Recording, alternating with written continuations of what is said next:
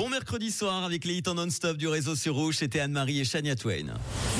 C'est un truc de fou sur Rouge. L'histoire insolite du jour nous emmène en Argentine. Pour des concerts, il existe plusieurs types de spectateurs. Ceux qui arrivent après la première partie et boivent tranquillement une bière au fond de la salle.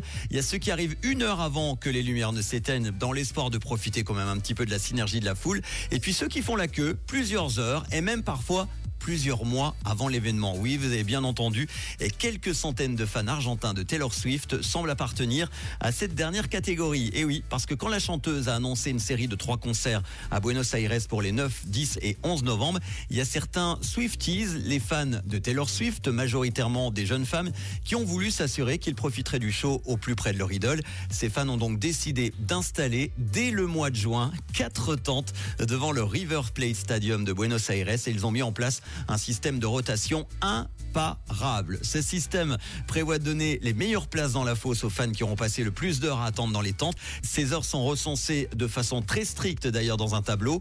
Camper par exemple durant un orage compte double, tout comme le fait de passer une nuit complète devant le stade. Il est d'ailleurs obligatoire de dormir une fois par mois dans une des tentes et d'y rester au minimum 60 heures par mois sous peine d'être expulsé du groupe. Yann Swifty qui a affirmé déjà avoir cumulé près de 400 heures sur place. Incroyable.